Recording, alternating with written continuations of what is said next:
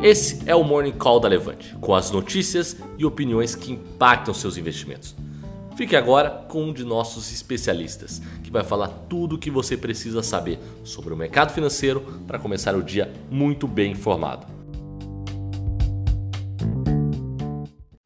Bom dia a todos, eu sou Eduardo Guimarães, esse é o Morning Call da Levante, com todas as informações para você começar o dia bem informado sobre o mercado financeiro, né? Inter cenário internacional político local, macroeconômico e, claro, bolsa de valores. Se você não segue ainda nosso canal do YouTube, vai lá, levante investimentos, se inscreve no canal, dá uma curtida, clica no sininho para saber quando a gente está ao vivo. Se você perdeu esse, pod, é, esse, esse Morning Call, você pode ouvir o replay no podcast do Spotify agora do Deezer também, tá, pessoal? Então vamos lá.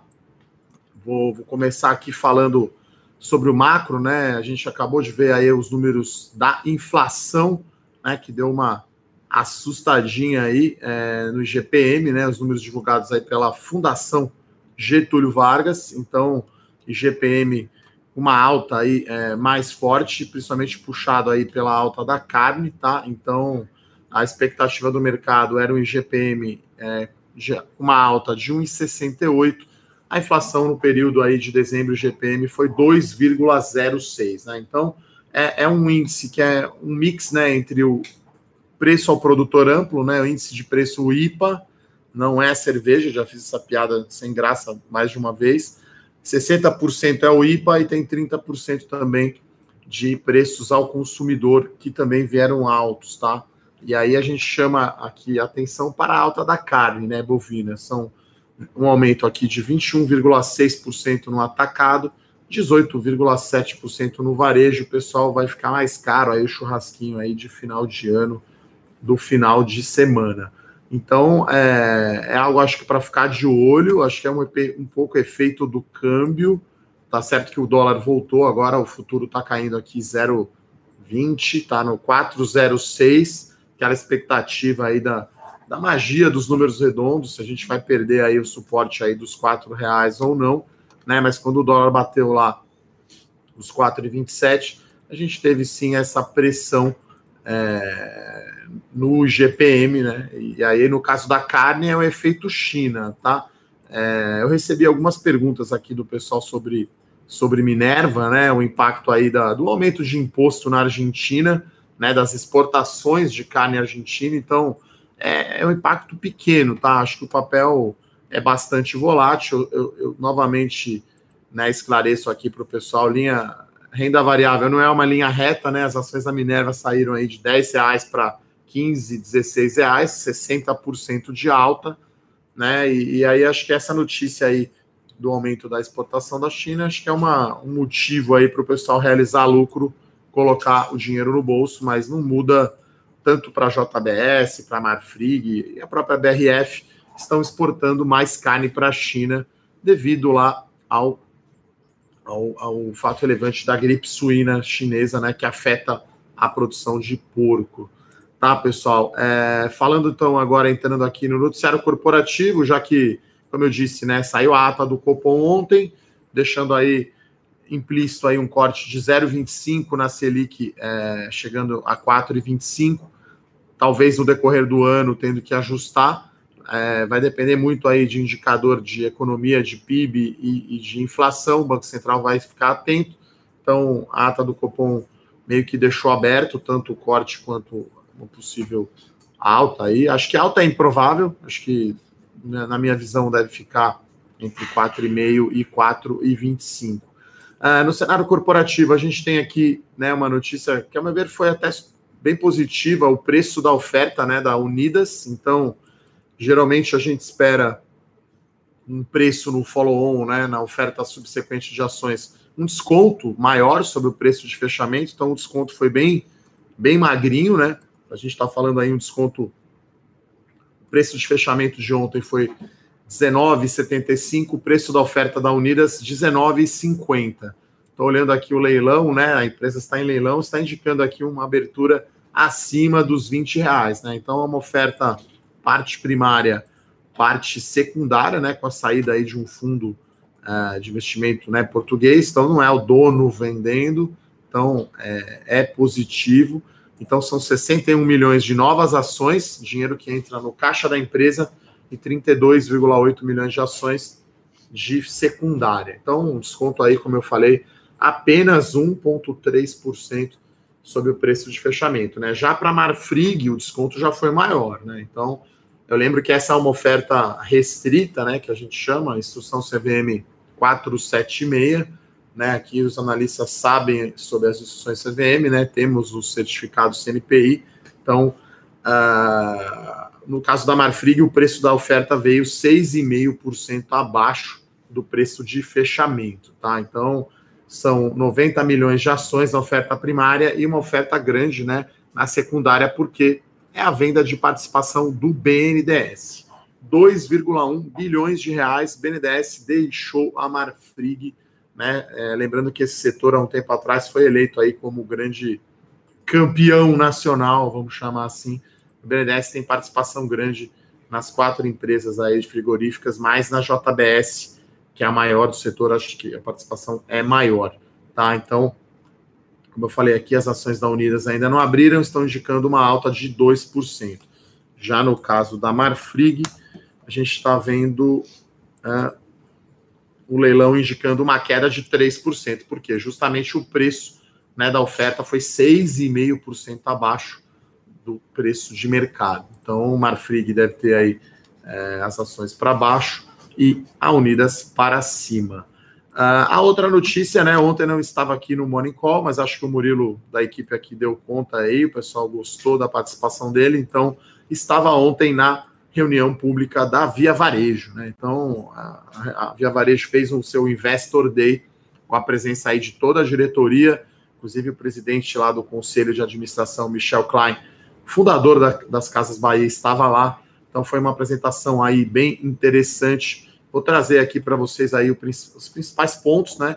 A gente comentou aqui no nosso uh, Eu Com Isso, mas acho que chama a atenção, obviamente, o, o, o chamado guidance, né? Que é a previsão de certas informações financeiras expectativas né, da companhia para o ano de 2020. Tá? Então a Via Varejo está esperando aí abrir de 70 a 90 lojas é, nesse ano de 2020. Lembrando que ele tem aí mais ou menos 1.100 lojas estão no crescimento aí é, um dígito, né? Um pouco menos aí que, que 10%, né? Se fosse, fosse 10% de crescimento, seriam 107, 108 lojas. Então, eles vão focar bastante na região Nordeste, que eles são fortes já, e na região Norte, eles querem entrar no estado do Pará e no estado Tocantins.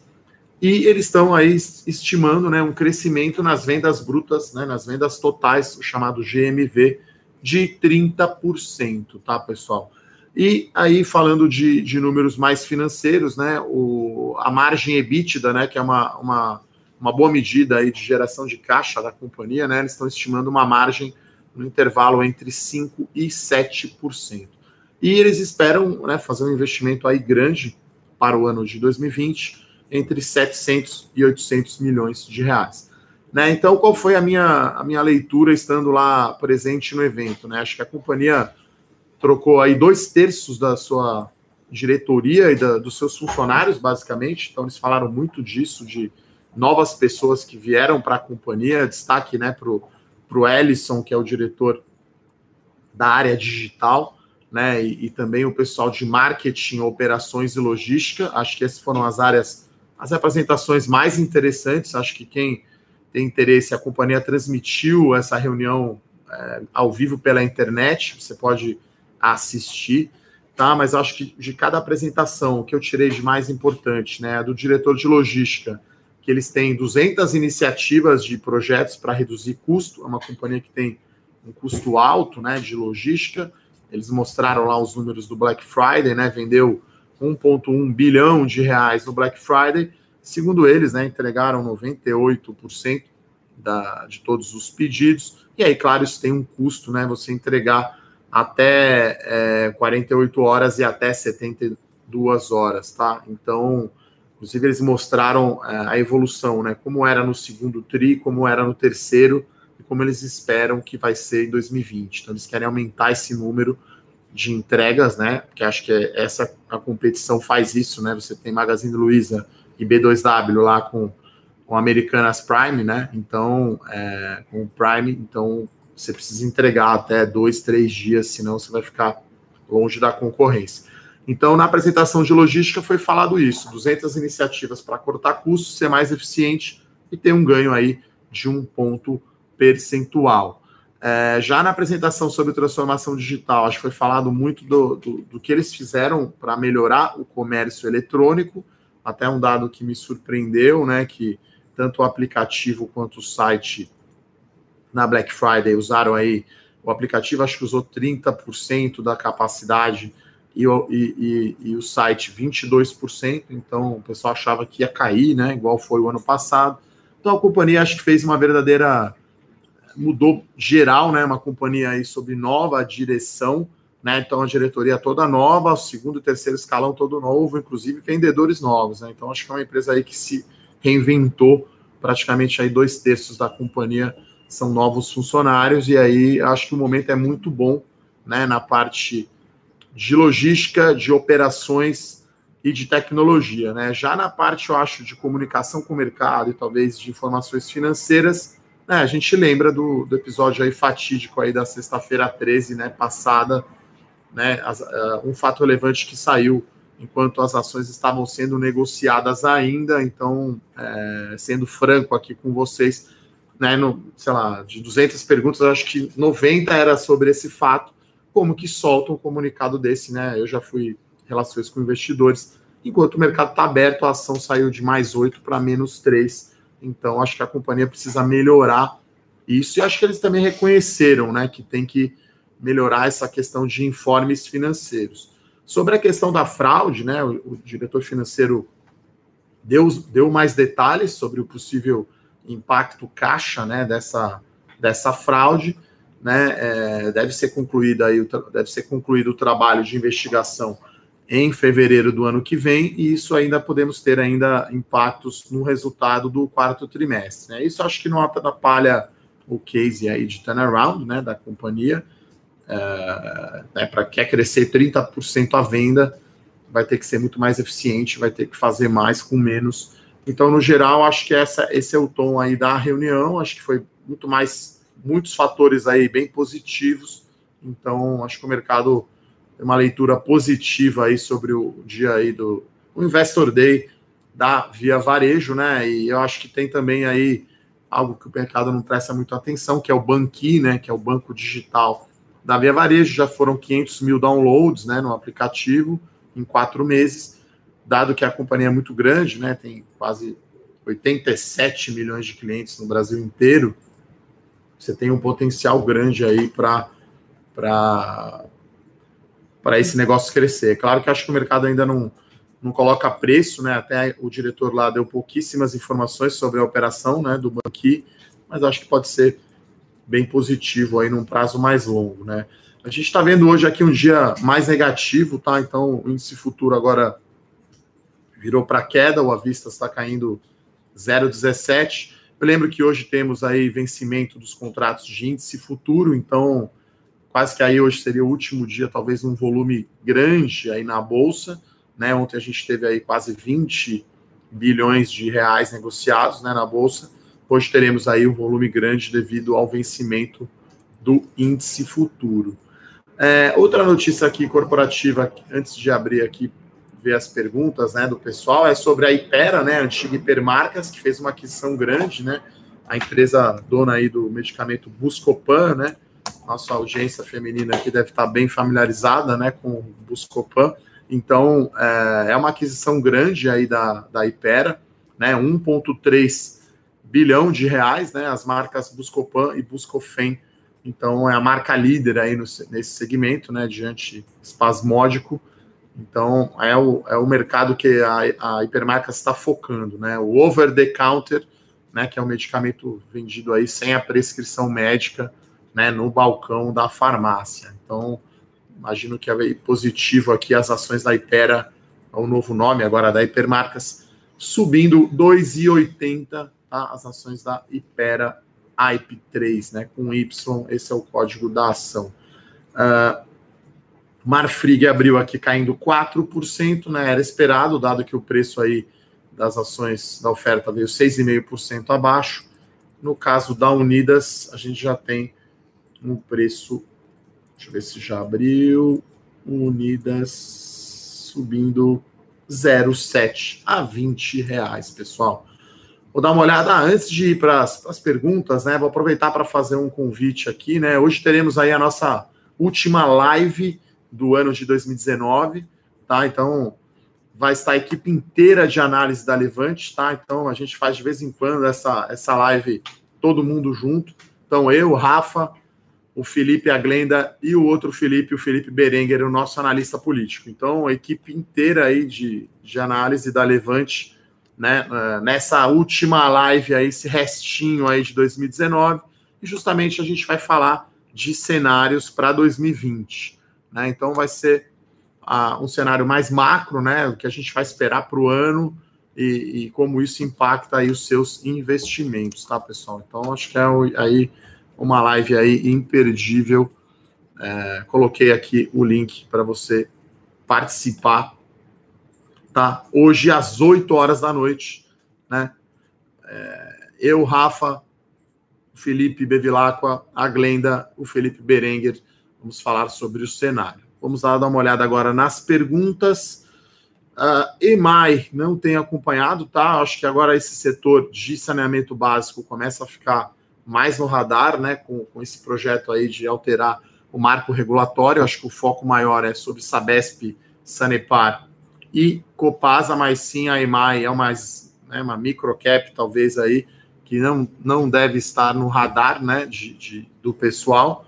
Uh, então, curiosamente, até eu contei isso lá no, no evento presencial da Levante, no Small Cap Day. Foi a primeira ação que eu comprei tá, na minha vida. Então, eu, Eduardo, investidor, lá em 2000, mais ou menos, primeira ação EMAI 4, tá?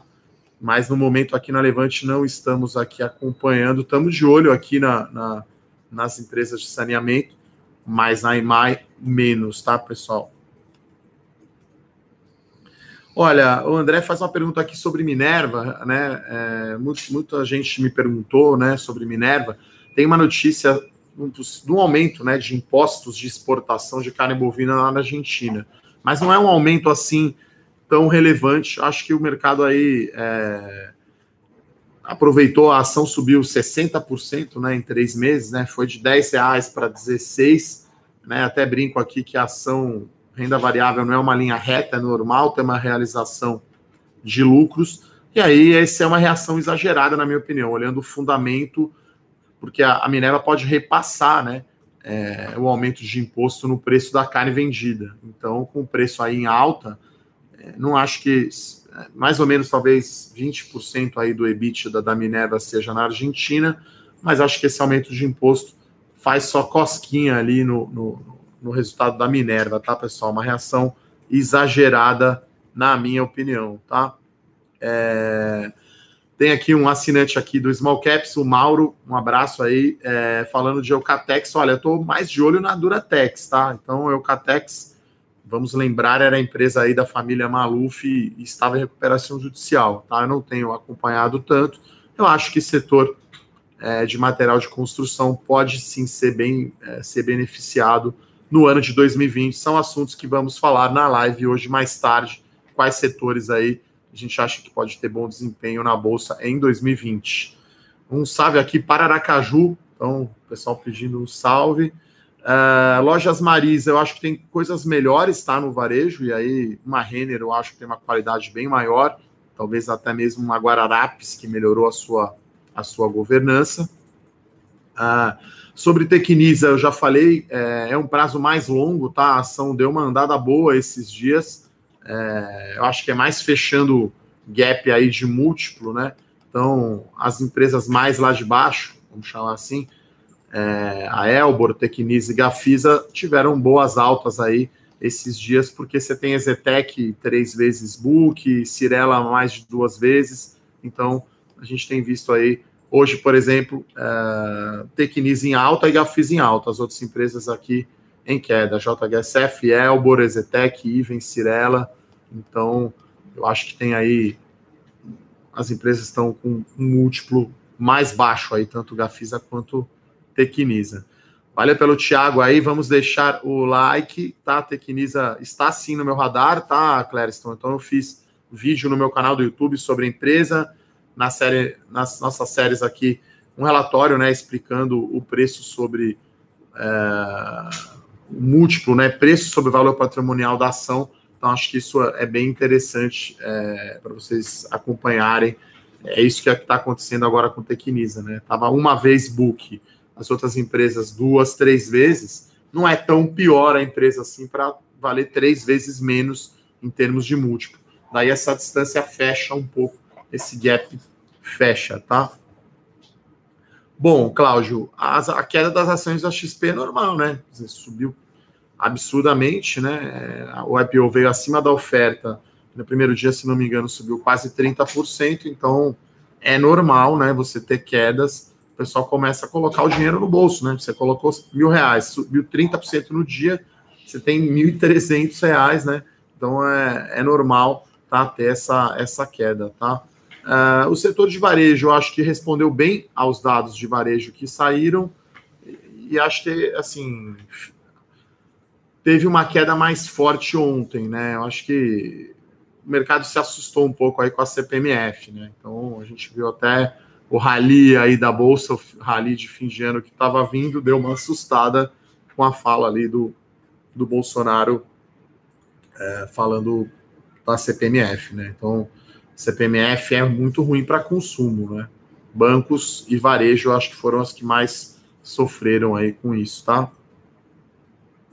Bom, olha, o tio de aqui pergunta: é, eu exerci meu direito da oferta de ações da Unidas, coloquei valor de mercado. É, porque você como eu disse, né, uma oferta restrita a investidor institucional e qualificado. Então você só coloca o preço a mercado, então você vai ter comprado aí 13 ações a 19,50, tá? Esse é o valor aí em D mais 2 aí, né? Na, na, hoje é quarta, na sexta-feira aí que será é, debitado aí da sua conta, tá?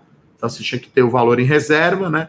De, acho que é 10% do valor, se não me engano, em reserva e aí em dois dias você vai ter que ter aí os quase 260 reais aí, né? Se você tinha 100 ações, né? Peguei um exemplo aqui, 100 ações da Unidas, você tinha direito a comprar 13 ações, porque eram 13,6, né? Então você não leva uma ação quebrada, né? Só uma ação inteira, né? Quantidades inteiras. Então, é é, é, dessa forma. Então você entrou, você comprou a R$19,50, tá? O preço de entrada, então até as ações agora estão até negociando um pouco acima desse valor, tá? Então R$19,96, tá? Um pouco acima. Então já está ganhando aí 50 centavos, vai, nesses, nessas 13 ações aí uh, da Unidas. Tiago, a Via Varejo está bem distante da Magazine Luiza ainda, tá? Eu acho que até uma B2W eu acho que está à frente ainda. Então, é uma empresa, fazendo uma analogia aí com a Fórmula 1, está largando do box para o carro reserva. Mas agora parece que o engenheiro acertou o motor, tem um piloto novo bom, uma nova aerodinâmica, e aí vai começar a passar os retardatários, tá? Eu acho que essa é a ideia. Então, as ações andaram bastante é, em pouco tempo. Acho que virou meio consenso, né, via varejo mas acho que leva um tempo para eles apresentarem resultados fortes, né? É, e que cheguem perto aí da Magazine Luiza, né? Até como percentual, como eu falei, né? Do total de entregas, eles falaram lá que eles fazem 60 entregas por minuto, né? Uma entrega a cada segundo. Então, em tempo, né? Acho que Magazine Luiza e B2W com Americanas.com e, e, o Submarino e a B2W estão à frente, né? Inclusive, a próprio AMI Digital, né? O aplicativo lá da Americanas está funcionando já, o Banqui ainda não, né? Eles disseram que para essa semana, aí, acho que antes do Natal, seria lançado aí o Banqui no, na Apple Store, né? Para baixar. Uh, Olha, o pessoal sempre pergunta, Fábio, nova Magazine Luiza, é difícil, tá? Você vai ter uma empresa que subiu 1.900% o preço das ações. Até no mercado americano, você não acha tantas empresas assim como a Magazine Luiza. Então, é mais ou menos como um Pelé, assim, acho que só teve um, né? Tem o Messi, tem o Maradona, enfim. Muito difícil ter um novo Pelé. Eu acho que. Estou falando aí em termos de valorização da ação, né? de crescimento. Então, acho difícil a gente achar uma nova Magazine Luiza. O nosso trabalho aqui, né, até na série Small Caps, é esse, né? A gente tentar achar as ações que vão se valorizar bastante, mas difícil, né, ser uma nova Magazine Luiza. Uh, o Renato pergunta aqui se a Via Varejo é a bola da vez. Olha, tá, o consenso tá apontando para isso, né? É, tinha muita gente ontem lá no evento, né, no Investor Day. Vocês podem depois assistir, recomendo.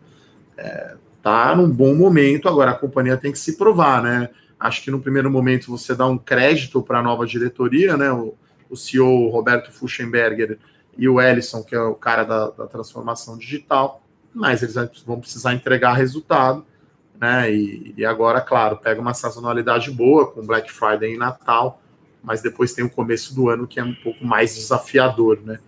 É, então temos que aguardar. Uh, bom, Mr. M manda um abraço aqui. Tem relatório novo de dividendos, tá? Então, Mr. M aqui não fez o spoiler, valeu, Mr. M, né? Que a gente não abre todas as recomendações para os nossos assinantes. Então, tem sim uma nova empresa na carteira dividendos, tá? Então, colocamos hoje na carteira e atendendo a pedidos aí dos nossos assinantes, colocamos lá no nosso guia de ações o retorno em dividendos nos últimos 12 meses, tá? Então, tem lá agora, temos oito papéis né, na carteira de dividendos. Tem lá o retorno em dividendos, o dividend yield, nos últimos 12 meses desses oito papéis. Está lá no guia de ações. Então, atendemos aí ao pedido aí dos nossos assinantes, né? Como eu falo, pô, Eduardo, é você mesmo que responde e-mail? Sim, eu, Murilo, a equipe. Então, a gente responde aqui os e-mails dos produtos, né? Dividendos, arroba Levante, melhores ações, arroba Levante, small caps, arroba Levante, tá? Então, uh, esse é o ponto. Tem uma pergunta boa aqui do Edilson, até que acho que é uma pergunta mais para a nossa live de mais tarde, mas eu vou dar uma respondida, que é a seguinte. Em períodos de alta da bolsa, o que é melhor? Intensificar compras em small caps para aproveitar a disparada ou aportar com cautela nas blue chips? Se você olhar o desempenho né, do, do índice small esse ano e da bolsa, você vai ter a sua resposta. Né? O índice small sobe mais de 50% no ano, e o Ibovespa quase 30% de alta. Então, acho que nesse cenário de PIB recuperando e bolsas blue chips crescendo, as small caps tendem a ter desempenho melhor né, do que as blue chips. Né? E a gente viu aí numa notícia até que a gente colocou na segunda-feira no nosso Eu Com Isso, né, se esperaria que as small caps tivessem mais risco né, com o Ibovespa, mas foi mostrado que a volatilidade das small caps, num estudo né, de 10 anos analisando o desempenho do índice small, a gente viu que o, que o, que o, que o risco é menor, tá? Então, é, é, eu acho que small caps é a minha né, recomendação aí preferida aí, a minha ideia de investimento aí para 2020, mas mais tarde volto novamente a fazer o convite para você, vocês assistirem 8 às 8, hoje às 8 da noite, 20 horas, né? é, a última live do ano aí com toda a equipe de análise da Levante, tá?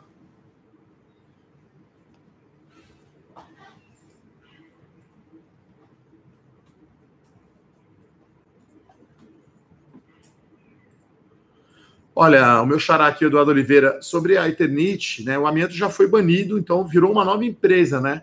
Então a Eternit clássica, aquelas telhas, né, que usavam amianto, né, até o nome, né, o tipo de telha Eternit. É uma nova empresa agora e é outra tá em outro momento, tá? Não é uma empresa que esteja aqui no meu radar, né? A gente tem setores aí mais interessantes para acompanhar, tá? Bom, o pessoal pergunta aqui do follow-on da da Unidas, tá 19,50, tá? Saiu o preço da do follow-on da Unidas, tá? Então, saiu com um desconto bem pequeno aí sobre, sobre o preço de mercado, tá? Então, pessoal brincando aqui que Rubinho ficou milionário chegando atrasado. Tô dando uma olhada aqui nas perguntas. Acho que eu vou focar mais nas perguntas aqui de, sobre notícias e aí deixo claro as perguntas mais macro, mais de setores para a nossa live aí mais tarde, tá? É, a pergunta é quando vai subir, né, Eduardo? Aqui, se eu soubesse mesmo, né, quanto, quanto estarão os preços das ações, não estaria aqui trabalhando fazendo morning call, né? Difícil saber cada um tem o seu palpite, né? Até brinquei ontem aqui, o meu palpite para a oferta da, da Unidas era 19,25, veio 19,50, mas era puro palpite, né? Quer dizer, quem, quem definiu o preço da oferta foi o investidor institucional, tá? Então, é, não, não, não tenho nenhuma informação privilegiada ou, ou, ou, a pretensão de ser trader e operar eventos, né?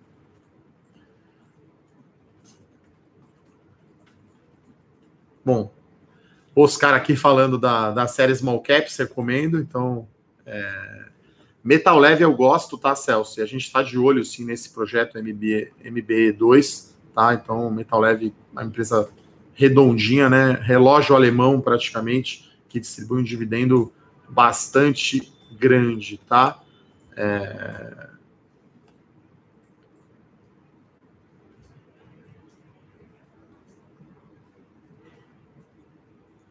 Olha, uma pergunta interessante do Alex aqui, né? PetroRio e Petrobras podem ficar numa mesma carteira? Olha, eu gosto muito de pensar em, em compartimentos quando a gente vai investir, em, vai fazer investimentos em geral, né? Em caixas, né? Então, é, são coisas diferentes, né? Então, sei lá, você tem um perfil para colocar 30% em ações, vamos dizer assim. Então, você tem 5% em Bolsa dos Estados Unidos, 5% Blue Chips, 10% Small Caps 5% num fundo de ação e de repente mais 5% num fundo passivo. Quer dizer, eu acho que cada carteira é diferente, é claro que para o seu bolso, é, enfim, é, é, o mesmo, mas acho que é legal você pensar em perfis de risco e retorno e de liquidez. Então, apesar do nome né, parecido, PetroRio e Petrobras, empresas muito diferentes, com drivers, com catalisadores totalmente diferentes, né? Então, é, é, é a PetroRio veio num processo de turnaround muito bom, mas é muito um caso muito específico, tá? Então acho que são carteiras diferentes, né? PetroRio acho que seria aí mais small caps, micro caps e, e Petrobras é outra coisa, tá? Uh, o meu xará aqui pergunta o que deve subir no curto prazo. Olha, a carteira small caps tem uma visão mais de longo prazo, tá? Só para lembrar, a carteira começou 12 de fevereiro desse ano, né? É, hoje a gente tem sete ativos, eu troquei só um papel, né? Que foi a Iven, que subiu 108%. Você vê até que depois que a gente mandou vender o papel, até subiu mais, né? Rompeu ali os 14 reais, mas, como diz aí um dos melhores aí axiomas de Zurich, né? Realize o lucro sempre cedo demais, né? Uma hora você precisa pôr o dinheiro no bolso, né? Você precisa realizar o lucro. Então, a carteira Small Caps, a gente tem uma visão mais de longo prazo, tá? Não é para treinar tanto curto prazo, tá, Eduardo? Se você tiver interesse, né? Hoje temos aí reaberto o High Alpha, né? Que é um produto que tem long and short, que tem recomendações mais curtas, né? Um prazo mais curto aí semanal, tá? Então, carteira aqui Small Caps com desempenho de 76% no ano. Troquei só um papel por enquanto na carteira Small Caps, tá? Então, é, o Eduardo Rocha aqui, o pessoal aqui do atendimento pode colocar aqui o WhatsApp e o e-mail. Não sei se você conhece ainda o High Alpha, então uma estratégia que o Rafael, que é o líder desse produto, combina o macro, né, com essa parte um pouco mais de trading, porque você tem long and short, você tem opções, então o prazo de operação é um pouco mais curto, tá? Acho que CVC ainda vai demorar um pouquinho mais para melhorar, tá? Eles pegaram aí a tempestade perfeita é, esse ano. É, sobre Minerva, eu acho que deve vir balanço bom, tá? No quarto trimestre. Esse acho que é o catalisador aí da, das ações. A gente vê o exemplo, é, vê o impacto, né, da, da, do aumento da exportação na China no resultado, tá? Entre Marfrig e Minerva, Minerva, sem dúvida, Marfrig, na minha opinião, tem a pior governança aí do setor. É claro que agora com a saída do BNDES é, melhora, né? Aumenta a liquidez. É, o Renato brinca aqui, nova Magazine Luiza chama-se Santos Brasil, é uma empresa que está excelente, né? Uma das recomendações abertas aqui na carteira Small Caps está subindo quase 100%, né? A gente recomendou a ação estava perto de quatro reais. Tem um Álvaro aqui falando que a Oi vai ser a nova Magalu, aí, como diria Capitão Nascimento, né? O senhor é um fanfarrão, com todo respeito, na minha opinião, dizer que a Oi vai ser a Magalu. Acho que está um pouco longe, sem carro para correr quase, né? Então, é, brincadeira essa parte aí, tá, Álvaro? Enfim, cada investidor tem o seu perfil, tá? Como eu falei, cada um tem o seu, a sua caixa, né? Então, podemos fazer apostas aí. Aposta na Oi, na Libertadores. O São Paulo agora caiu no grupo do River Plate, da LDU. Pode apostar, né? Enfim, acho que não faz mal. Acho que o importante é saber dimensionar o tamanho de cada operação, de cada posição. Então é isso, eu vou encerrar aqui então o Morning Call, que já ficou um pouco extenso no dia de hoje. Quem chegou atrasado pode ouvir o replay no podcast do Spotify. E novamente convido a todos para a nossa live, a última live de 2019, hoje às 20 horas. Vou colocar novamente o link aqui para quem quiser nos acompanhar hoje mais tarde. Tá, pessoal? Então é isso. Um abraço a todos, excelente dia. Só para antes de terminar, vamos ver índice, índice positivo aqui, 002 de alta. Acho que é um dia meio 0 a 0 vai depender muito aí do vencimento futuro. Bolsa meio de lado hoje, sem grandes notícias. Um forte abraço, então. Até mais tarde às 8. Tchau, tchau.